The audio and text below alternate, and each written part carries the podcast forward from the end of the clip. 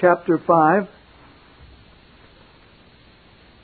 We will begin reading this evening in verse 15 once again. We'll stop at verse 33. Brethren, let us hear God's Word. See then that you walk circumspectly, not as fools, but as wise, redeeming the time, because the days are evil. Wherefore be ye not unwise, but understanding what the will of the Lord is. And be not drunk with wine, wherein is excess, but be filled with the Spirit, speaking to yourselves in psalms and hymns and spiritual songs, singing and making melody in your heart to the Lord, giving thanks always for all things unto God and the Father in the name of our Lord Jesus Christ, submitting yourselves one to another in the fear of God. Wives, submit yourselves unto your own husbands as unto the Lord. For the husband is the head of the wife, even as Christ is the head of the church, and he is the Savior of the body. Therefore, as the church is subject unto Christ, so let the wives be to their own husbands in everything. Husbands, love your wives, even as Christ also loved the church and gave himself for it, that he might sanctify and cleanse it with the washing of water by the word, that he might present it to himself a glorious church, not having spot or wrinkle or any such thing, but that it should be holy and without blemish. So ought men to love their wives as their own bodies. He that loveth his wife loveth himself. For no man ever yet hateth his own flesh, but nourisheth and cherisheth it, even as the Lord, the church. For we are members of his body, of his flesh, and of his bones. For this cause shall a man leave his father and mother, and shall be joined unto his wife, and they two shall be one flesh. This is a great mystery, but I speak concerning Christ and the church. Nevertheless, let every one of you in particular so love his wife, even as himself, and the wife see that she reverence her husband. Amen. And may the Lord bless the reading of this precious word to our hearts this evening.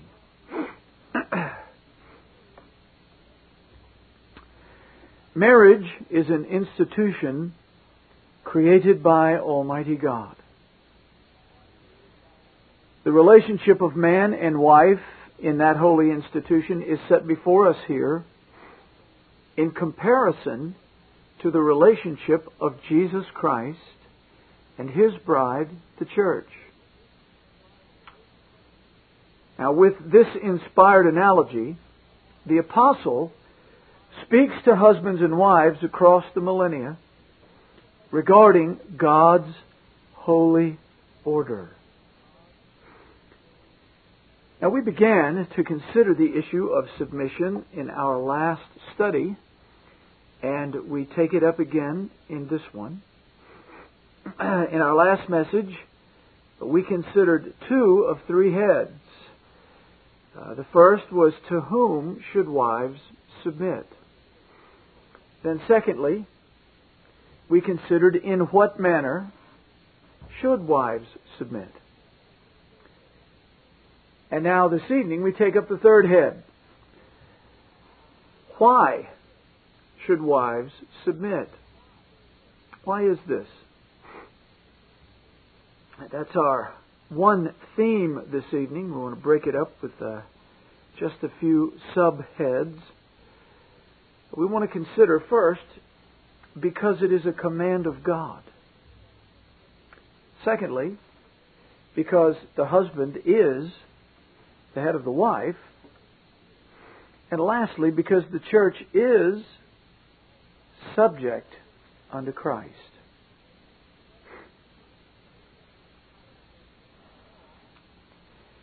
Now, as we saw last time, the word submit means submission in the sense of voluntary yielding in love. It is a yielding in love. It is a subordinate role. It is someone subordinating himself or herself to another. And in this context, it is the wife to her husband.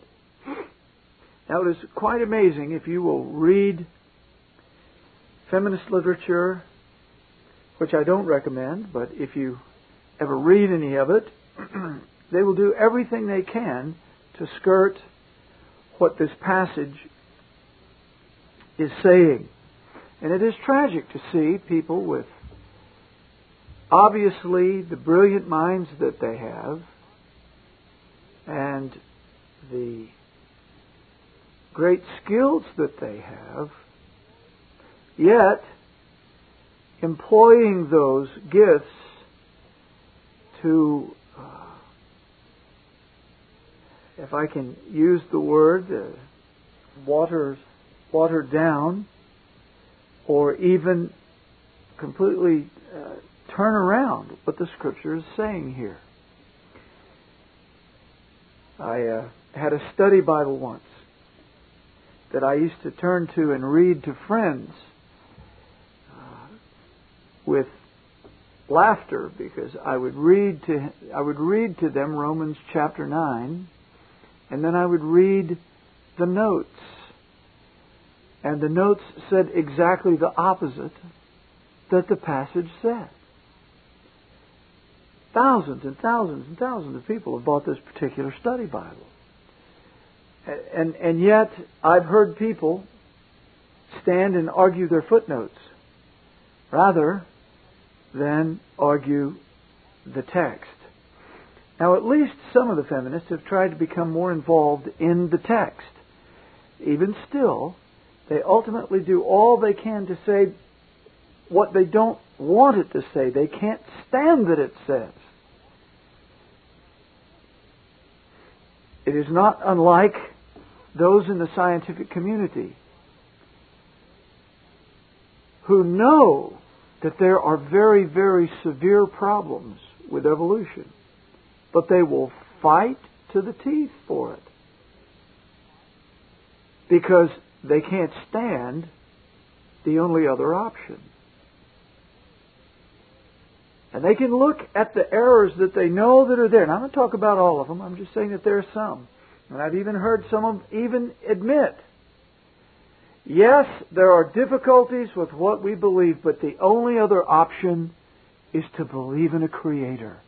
And we don't believe that.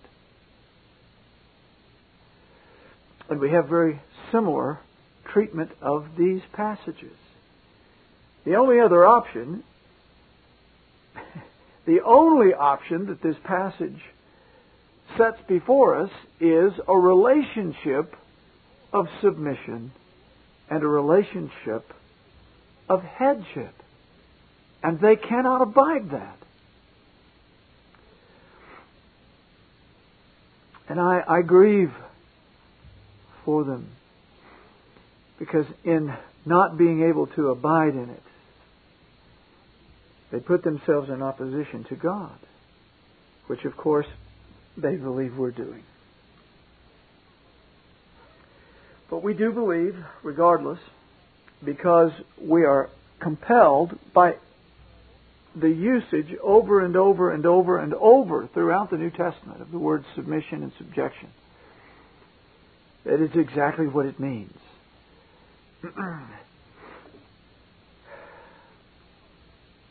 I was reading in a woman's commentary today. It was a day when we didn't have to have individual reference tools, but now today we have to have women's Bible studies and women's study Bibles. And it is because they don't like what those other studies are saying. And so they've got their own. And it was quite fascinating to watch the woman who was writing comment on this particular passage do everything she could to pull the teeth out of this passage. Yes, it commands submission, but But by the time he finished with all of that, submission didn't mean much of anything. It just, what it ended up meaning was, listen, you guys, you better love these women. And of course, that's true. But submission is still submission. And you can try to qualify it all the ways you want. But the fact is, subjection means that you bow yourself to the authority of another. And that is what the feminists, and that is what all of us by nature hate. We hate authority. We don't mind authority as long as it doesn't tell us what to do. But the minute it begins to tell us what to do, we don't like it.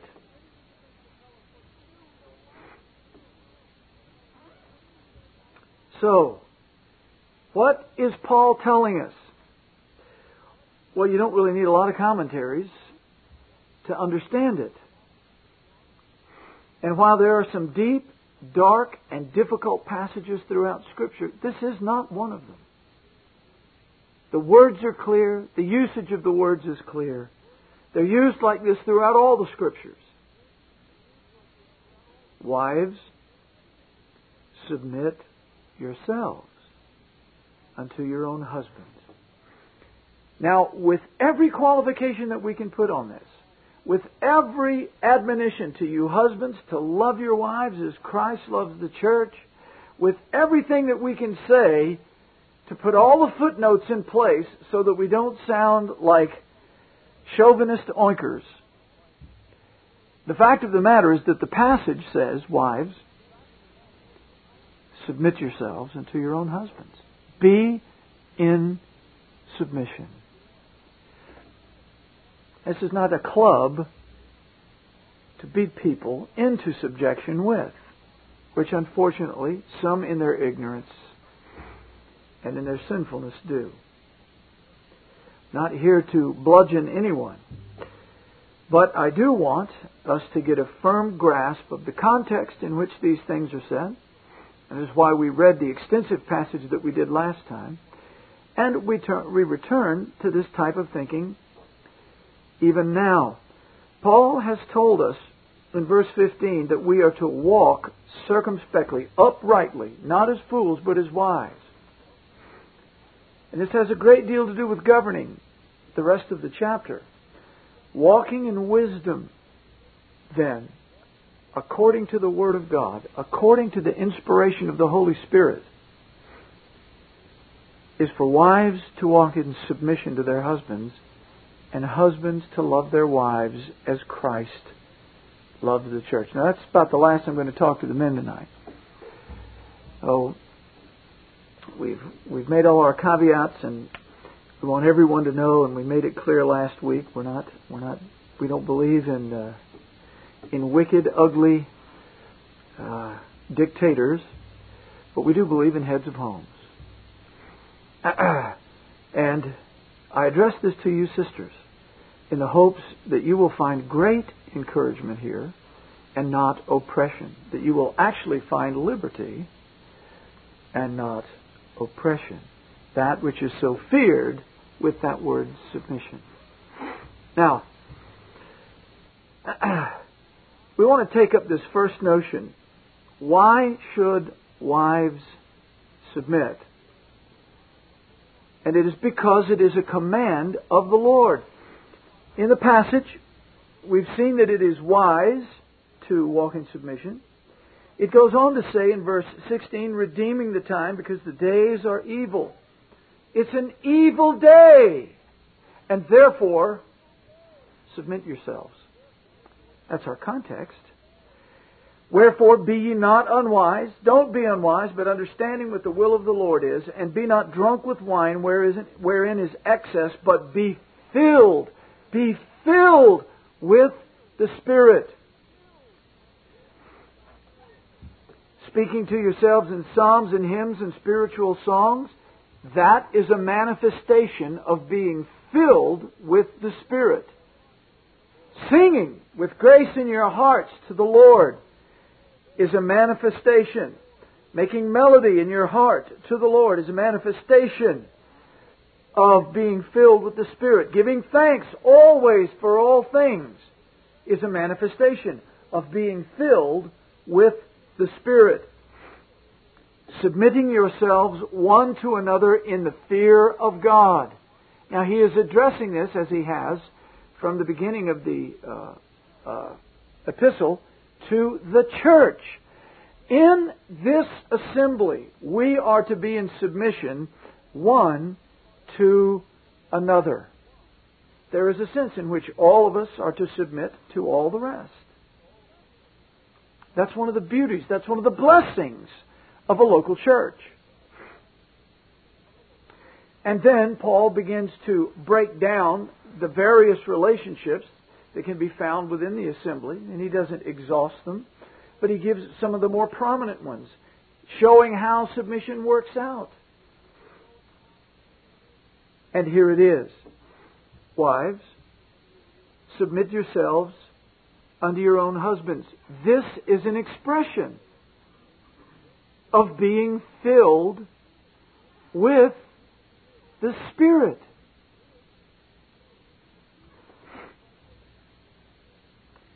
It's quite interesting to me, a very bizarre and ironic phenomena, but within many of the Pentecostal denominations which believe in women preachers, one of their other boasts is being filled with the Spirit. And yet they often operate in a way that is diametrically opposed to what Paul says here as far as being filled with the Spirit. Now, I'm not putting on the gloves. I'm not trying to come out boxing with anybody. But if you look around, you will find some very interesting and ironic understandings of these things. What we have set before us, again, is what does the rule of Christ look like on earth? What does the rule of Christ look like? What does His kingdom in this world, before the final consummation, look like? Well, it is a spiritual kingdom that is entered only by the power of the new birth. You must be born again, or you will not see the kingdom of God. You enter that glorious kingdom by the new birth, and you are filled with God's Holy Spirit. That is how you live. What does it look like? What does kingdom living look like? Well, it looks like a lot of things. But right here, it looks like wives submitting to their own husbands.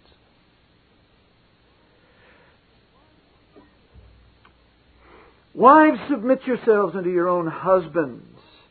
It's a command of the Lord. Paul is not making any suggestions here. He's not giving options. This is not an alternative. By the way, let me throw in a personal footnote. Yeah, I hate that talk that you so often hear among Christians that everything we do has to be an alternative to what the world's doing. They don't have the truth, so they're not the model that we should be modeling from. We have the truth because we have God's Word. It's not us. It is our God who has spoken. So Paul's not giving us a nice alternative to what the world's doing. He's saying this is what men were created to be. This is what women were created to be. Everything else is an alternative to God's truth. When you see women standing up and saying, "My life, I do what I want," that's the alternative to what God has said.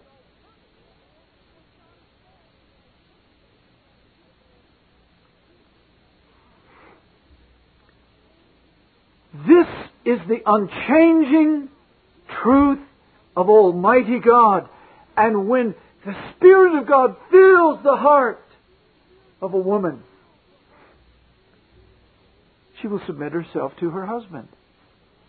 It is a joyful, willing submission, sometimes not without her own fleshly struggles and resistance, especially if you were reared any time in the last 50 years in this country.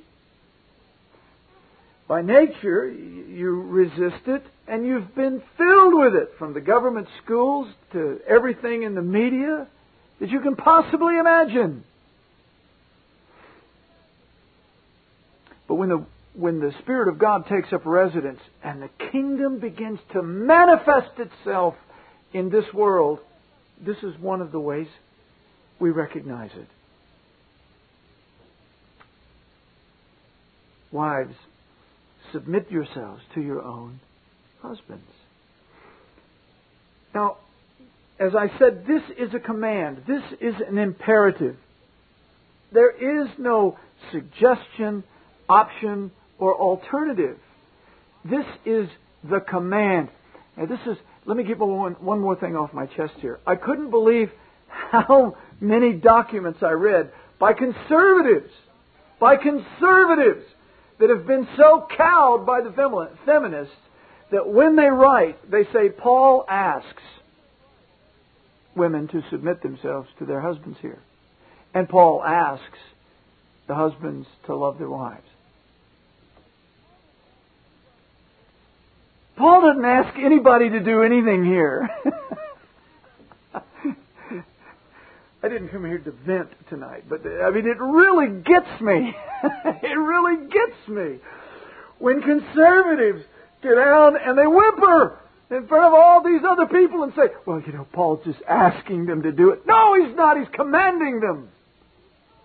You do this because it's the will of God. Now, he's not being ugly and he's not wagging his finger, and he probably wasn't as loud as I get. The point is, it's a command of God. That's why you do it. We can go through all of the other things. We can try to make this sound nice and flowery and sweet, and I can exegete all of this, and I can just lay it out as plainly as I can. But the simple fact of the matter begins with the fact that this is an imperative. It's an imperative.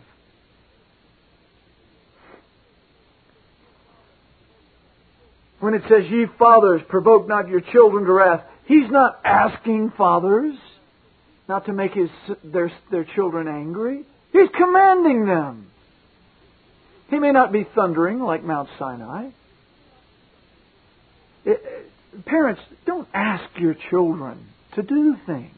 Now, there may be some time, as they're older, when you ask them to do certain things. But the point is, the issue of authority must come into play. It must be used wisely. But don't say, would you like to clean your room up? Would you like to do this for Mommy? Just say, sweetheart, go do this. You don't have to get a big, ugly red face. You don't have to yell. But tell them what they need to do. I mean, when you go into the military, they don't ask you to get up at 5 in the morning. They don't ask you if you'd like to march for the next 10 miles. They tell you what to do. Why? If there's a picture of authority on the planet, it's right there. They understand that the only way it works is that there's a hierarchy. And there are those that give orders and those who take orders. Again, some of you may be hearing all kinds of things. You may have experiences that are throwing all kinds of wild pictures into your mind. But just listen to the Word of God. And let me say it nicely. Paul isn't asking anybody to do anything. He's commanding us by the power of the Holy Spirit. All of us. He's not asking us to submit to one another. He's telling us, I am in submission to you. You are in submission to me. At various levels. Now, I have a role, and in that role, you're to respect that. Brother Stephen has a role, you're to respect that. Every father here, every mother has a role. You have roles that must be respected for what they are and treated as the Word of God says. But God's not asking us. He's telling us. Parents, tell your children what you need to do. They need to understand that there are times when there aren't any options. Because when you say, would you like to do this? Would you like to come to the phone and talk to Grandpa? You might get, no. It's Come here and talk to Grandpa. Come here, sweetheart, and teach them. Now, if that sounds mean and ugly, you put the nice face on it that you want to, but you need to tell them. You need to tell them. And wives, you need to submit yourself to your husbands. Well, that's a scary thought. It sure is. It sure is, especially knowing how faulty men are. I understand that. But you see, all of this is about walking by faith. We trust our God. We trust our God. And we wait for His blessing as we walk in His Word.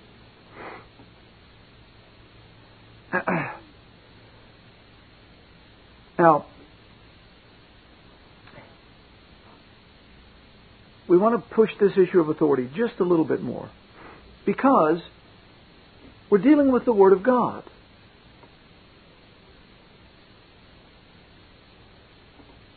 It's a shame today. Everybody is so sensitive in this society. You have to qualify everything that you're going to say 10 times before you get to the point.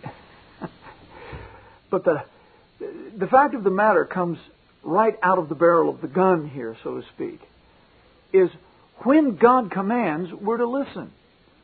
Well, this is Paul writing. Yes, but he was inspired by the Holy Spirit. This is a command of the living God. Authority resides in the triune God. That's where we always have to begin. Authority resides in the triune God, the Father, the Son, and the Holy Spirit. God the Father, that we refer to Him as the first person of the Holy Trinity, is worshipped and adored as the sovereign of the universe. Psalm 47, verse 2. For the Lord Most High is terrible. He is great King over all the earth. Psalm 115, 3. But our God is in the heavens. He hath done whatsoever He pleased. Now, see, we all want to be like that. We want to do whatever we please. But God's the only one that can. And He does. That's why our liberty is in doing what He wants us to do. Because then we're doing what's right, and we're doing what we were made for. And it's glorious.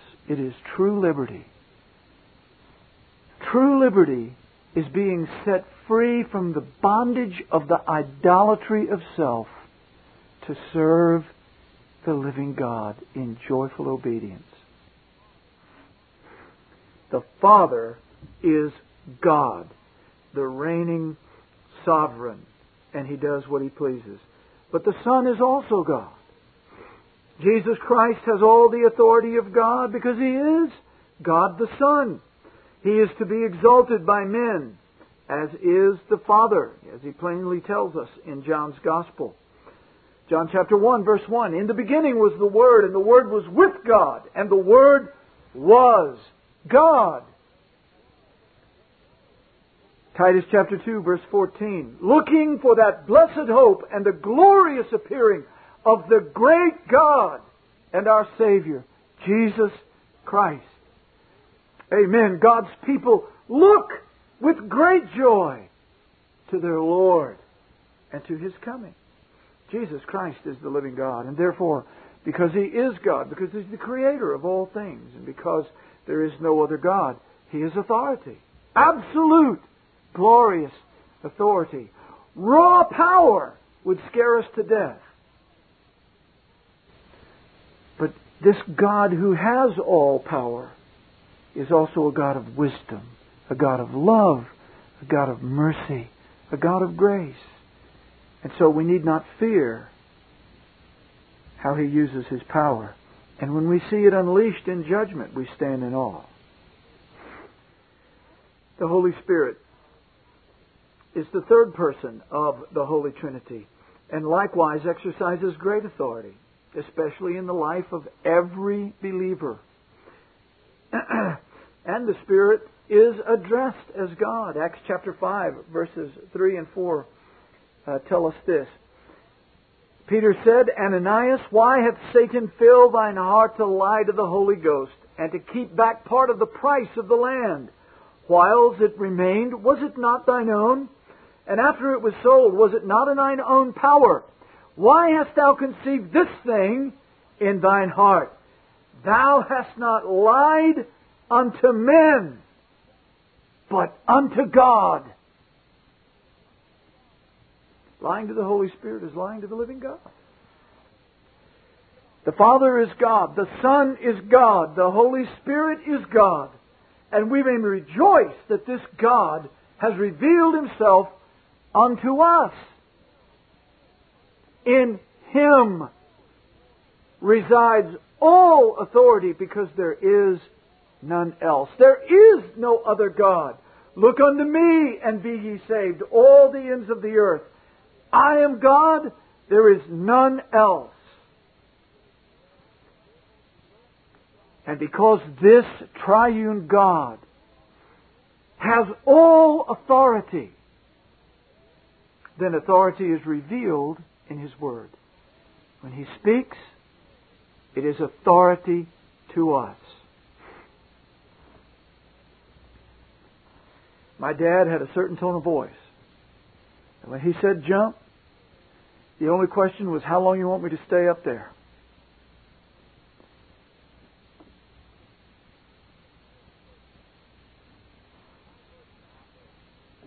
And when I heard that speaking, long before I ever even knew the word authority, I knew that I needed to heed what he was saying.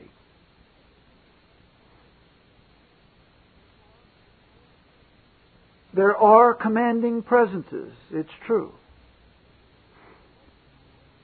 But the issue, ultimately, is not so much the presence or the tone of voice, but the fact that God has spoken. God speaks. And when He speaks, brethren, we ought to be craning our necks, we ought to be leaning forward, we ought to be cupping both hands over our ears and saying, "Speak, Lord, thy servant heareth. Speak to me. Speak!" And He does. But brethren, when He does, we must not take it lightly. And that's what brings us back to our passage. Why should wives submit themselves unto their own husbands? Not because chauvinist pigs think they ought to do that. Not because, well, it's just a patriarchal world that this thing was written in, and now we've got to update it and put it into our liberated society. We're to hear it because it's the Word of God. And if you don't begin there, you can go to all the wedding and marriage seminars you want to. You can go buy all the tapes you want to, read all the books you want to. You will never have a marriage as God has ordained it. So this is where we begin. Wives, why should you submit? Because God says so. Because God says so. And that means it's holy, it's wise, it's just, it's good, it's righteous, it's holy.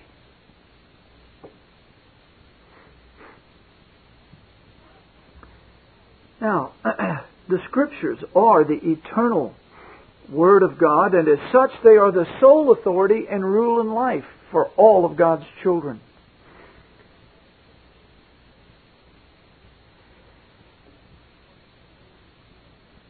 The Gormans loaned me a DVD about God's work in China, and there are a number of moving passages in it. But there is a point where they were talking about the scarcity of Bibles and how in this one study, this group of people that gathered together, they had a portion of the Bible, began in Romans and went to the end. They didn't have the entire Bible. Didn't have the entire New Testament even, just from Romans to the end. And they said they would pass it around in the room from person to person. And they would hold it to their hearts. And they would kiss it with tears. And by the time it got back to the person who started it off, It was damp with tears. Now, is this just a nice, warm, fuzzy religious story? Or does it say something that we in the West very often miss with our piled up Bibles that have dust on them? We don't take the Word of God seriously.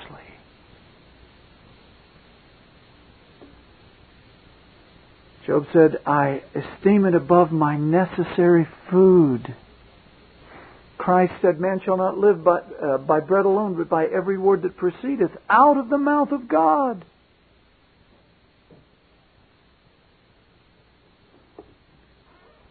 Second Timothy 3:16 says, all Scripture is given by inspiration of God and is profitable for doctrine, for reproof, for correction, for instruction in righteousness, that the man of God may be perfect, thoroughly furnished unto all good works.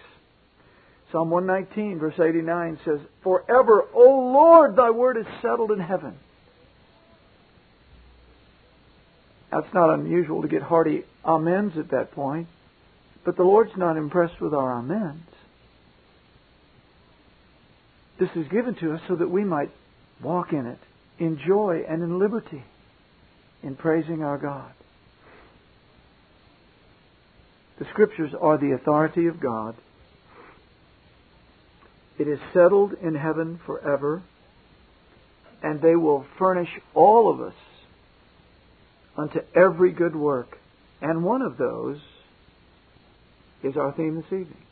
Wives, submit yourselves unto your own husband. The God of all authority has spoken in His Word, which is authority. And we need to, with joy and praise and thanksgiving, receive it. Well, that's the first thought. Wives should submit because it's the command of God. Secondly, wives should submit because the husband is the head of the wife.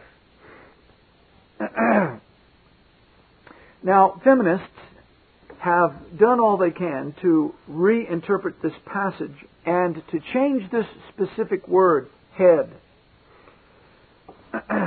No one can get around the fact that the word head is there, and the fact that by far, the primary usage is authority.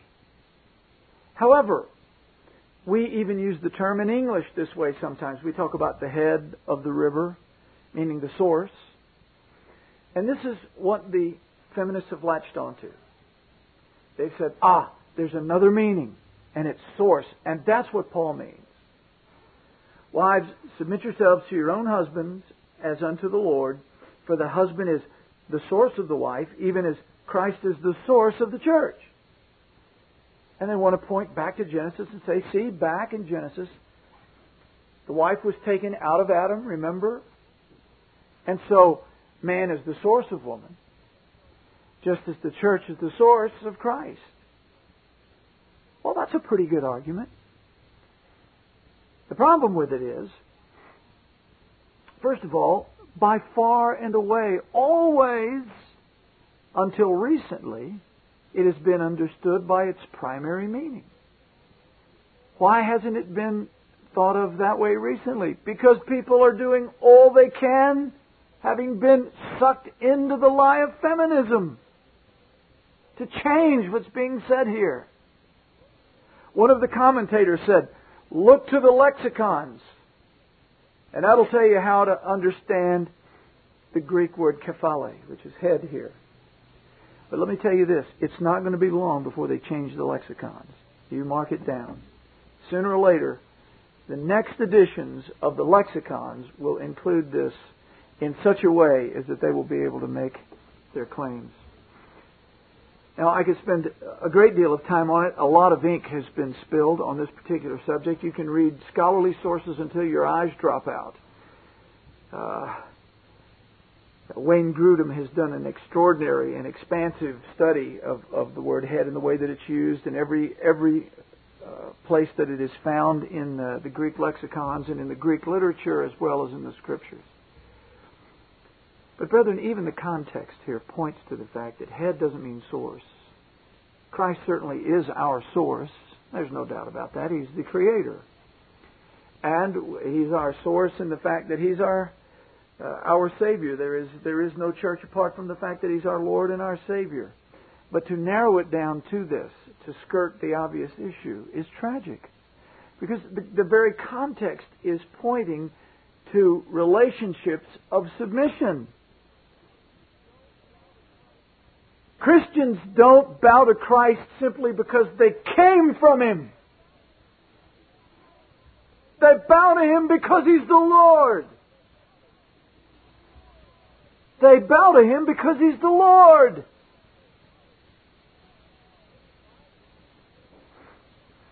Wives, submit yourselves unto your own husbands as unto the Lord, for, and this is the word, because, this is how for is being used here, because the husband is the head of the wife, even as Christ is the head of the church, and He is the Savior of the body.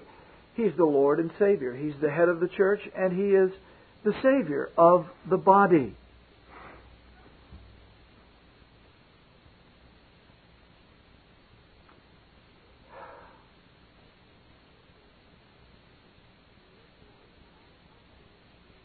Therefore, as the church is subject unto Christ in a position of subordination, as the church is subject unto Christ, so let the wives be to their own husbands in everything.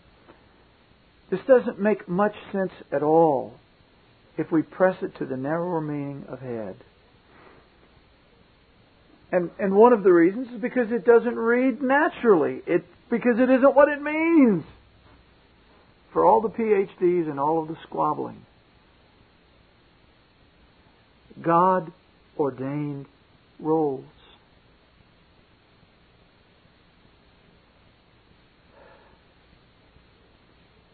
Notice that it says the husband is the head of the wife. Verse 22 says, submit yourselves. And the word submit is an action verb. It's an action verb. It shows doing action. Is indicative in the sense that it's a being verb, to be, and we decline that is, be, am, those types of things. I am. You be. You are. He is. Now, those point to a state of being, and again, sometimes we get a little bored with grammar, but it's very important. Notice that it says, wives, do something active because of a state of being. And that state of being is that the husband is your head. He is your head. Husbands, you don't need to try to be the head of your home. You are the head. You have been appointed by God. You are the head. Now, you should act like one. You should actively be what you are. But the point is, you don't have to run for office. You don't have to try to convince everybody around you that this is the case. Just be it. Do what the head does. Because you are. Husbands, the husband is. He bees the head of the wife, even as Christ is the head of the church. Jesus Christ exists as the head of His church, the authority, the Lord, the ruler, the King, the Master. And what we have is Christ in a role and the church in a role of submission to Him. And that is the analogy set before us. Wives, submit yourselves to your husbands, even as as the church submits unto Christ.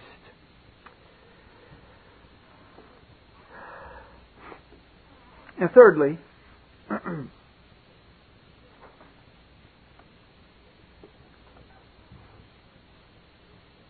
wives should submit because the church is subject unto Christ. That's the analogy given us. All of this runs right into each other. The husband is the head, and he's the head because God's ordained it that way, and because the church is subject unto Christ.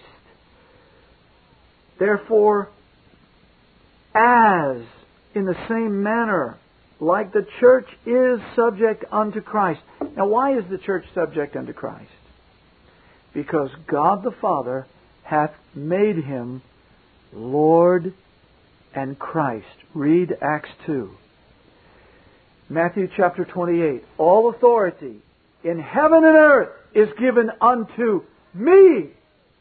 Jesus is the head of the church because as the firstborn that did the Father's will, as the one who accomplished all that the Father sent him to do, in keeping the law in his life, and in dying upon the cross, bearing the wrath of God for the sins of His people, in everything that He did, He obeyed what the Father called Him to do. And the Father blessed Him and rewarded Him. And He gave all authority in heaven and in earth to the risen and glorious Christ. He's the head of His people, the head of the church, anointed with the Holy Spirit and appointed by God His Father. He is Lord and Christ. No one else can make Him that. Anybody can challenge it that they want to, but they'll lose because He is the living God. He is the living God. And because He is the head of the church takes the role of subordination to Him. He bought us. He bought us with His precious blood. As they beat the thorns into His head, as they nailed Him to the cross, His back ripped to shreds by their whips, He was buying His bride with His life's blood. And God the Father raised Him from the dead and raised Him to glory and power at His right hand for all eternity. He's the Lord. He's the Creator. He's Messiah. And we as His purchased possession bow to Him.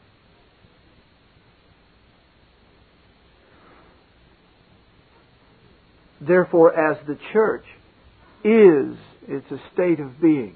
That's what we are. We can't be anything other than that.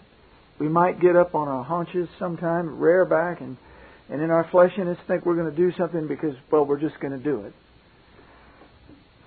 Unfortunately, if we're His children, we'll usually pay for that dearly as we learn that, no, He's the Lord and we're not.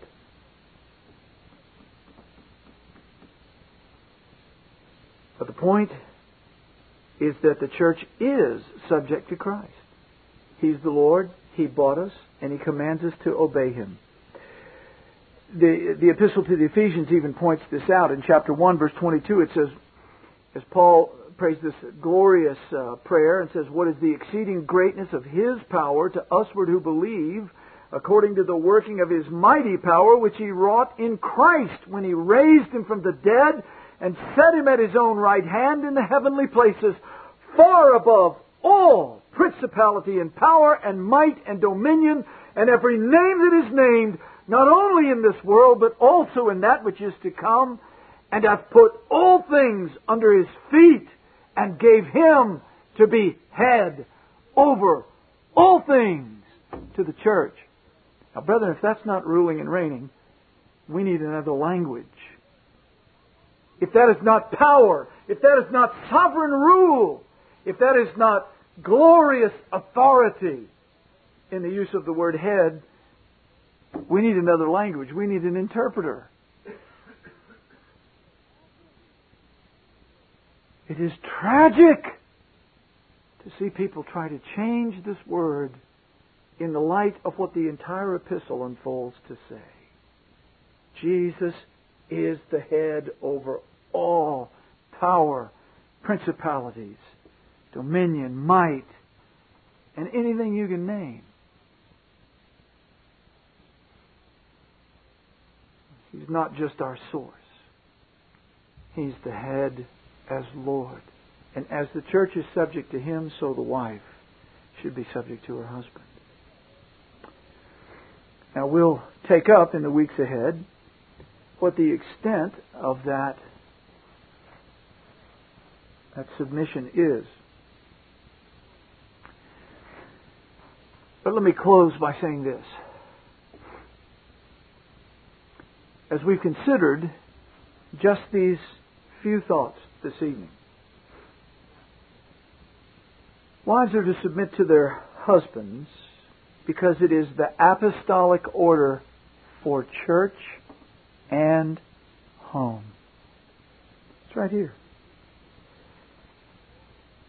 We're to walk as the wise. We're not to be drunk with wine. We're to be filled with the Spirit. And what does being filled with the Spirit look like? We speak to ourselves in psalms and hymns and spiritual songs. We sing and make melody in our hearts to the Lord.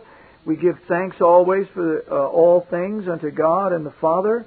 We submit ourselves to one another as an assembly. And wives, submit yourselves to your own husbands. That's apostolic order for the church and for the home. Secondly, it is a manifestation of putting off the old man and putting on the new. Back in chapter 4, Paul speaks very plainly about the old man and the new man and how the Gentiles walk in their darkness and how these Ephesians are now to put on the new man. Put off the old man. Walk like what you are. Walk like someone washed in the blood of the Lamb, bought by the precious blood of the Lord Jesus Christ, filled with His Spirit, born again into His glorious kingdom, bowing to His lordship. What does it look like? Well, when we put off the old man, we put on the new. One of the things we see is wives submitting themselves to their own husbands.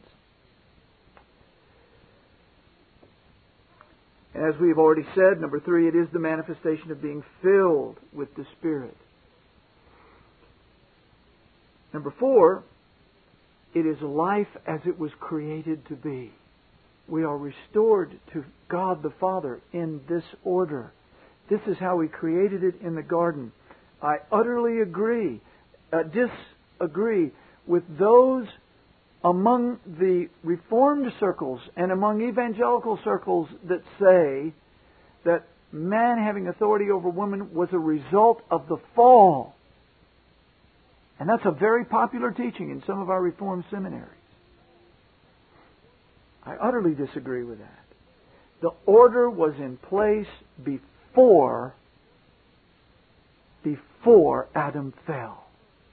God created Adam first and gave him the commandments. And Paul proves that to us by appealing to that in 1 Timothy chapter 2.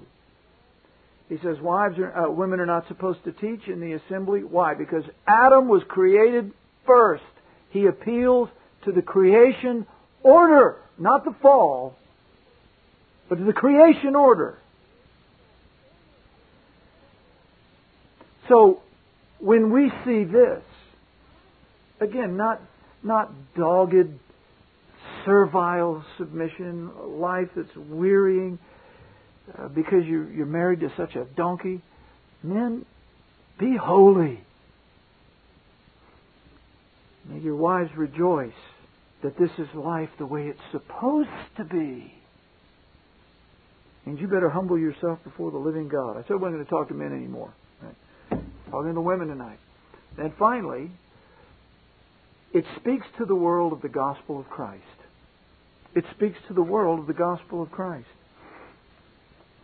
In verse 32, as Paul closes this chapter, he says, "This is a great mystery, but I speak concerning Christ and the church. All this that I've been saying to you about submission and loving your wives as Christ loved the church, this is all a great mystery, but I'm speaking about Christ and the church, the greatest story ever told, the grandest romance. The Father gives the Son a bride, and He comes and spills His life's blood for her. Never a greater story." Does any of this make sense to you? Do you read the Scriptures this way? Is this what you read? Does this upset you to hear this? Oh, brethren, it's life. Sisters, it's life. I grieve if you're saddled to a man who makes being a woman miserable. And I pray that every man in here will repent of his wormness and walk like a man and love his wife as Christ loved the church. But wives, when all is said and done, the authority, the Word of God, has spoken plainly. Submit yourselves to your own husbands. It brings glory to God because it is a picture of the church submitting to Christ. Let's pray. Blessed and Holy Father, we thank Thee for the mercies Thou hast granted us. We thank Thee for all that Your Word sets before us. And we know that there are great strugglings over these passages. But, oh Father, part of the reason is because of the rebellious flesh that's still in so many that profess to be Thine. Part of it is because of terrible experiences with those who have abused authority. And we know and we understand that. And we sympathize with it. And we grieve over it. Though, Lord, we may not change Your order because of the abuses of men. And, O Holy Father, I do pray that You would bless every home represented here tonight, that there would be sweetness and peace under the roof as man and woman walk together in the gospel mystery. And we ask it in Jesus' name. Amen. This Reformation audio track is a production of Stillwater's Revival Books. SWRB makes thousands of classic Reformation resources available, free and for sale, in audio, video, and printed formats. Our many free resources, as well as our complete mail-order catalog, containing thousands of classic and contemporary Puritan and Reform books, tapes, and videos at great discounts, is on the web at www.swrb.com. We can also be reached by email at swrb@swrb.com, by phone at 780-450-3730, by fax at 780-468-1096, or by mail at 4710-37A Avenue, Edmonton, that's EDMONTON, Alberta, abbreviated capital A, capital B, Canada, T6L 3T5. You may also request a free printed catalog. And remember that John Calvin, in defending the Reformation's regulative principle of worship, or what is sometimes called the scriptural law of worship, commenting on the words of God, which I commanded them not, neither came into my heart, from his commentary on Jeremiah 7:31, writes, God here cuts off from men every occasion for making evasions, since he condemns by this one phrase, I have not commanded them, whatever the Jews devised. There is then no other argument needed to condemn superstitions than that they are not commanded by God. For when men allow themselves to worship God according to their own fancies, and attend not to His commands, they pervert true religion. And if this principle was adopted by the Papists, all those fictitious modes of worship in which they absurdly exercise themselves would fall to the ground. It is indeed a horrible thing for the Papists to seek to discharge their duties towards God by performing their own superstitions. There is an immense number of them, as it is well known, and as it manifestly appears. Were they to admit this principle, that we cannot rightly worship God except by obeying His word, they would be delivered from their deep abyss of error. The prophet's words, then, are very important, when he says that God had commanded no such thing, and that it never came to His mind, as though he had said that men assume too much wisdom when they devise what He never required, nay, what He never knew.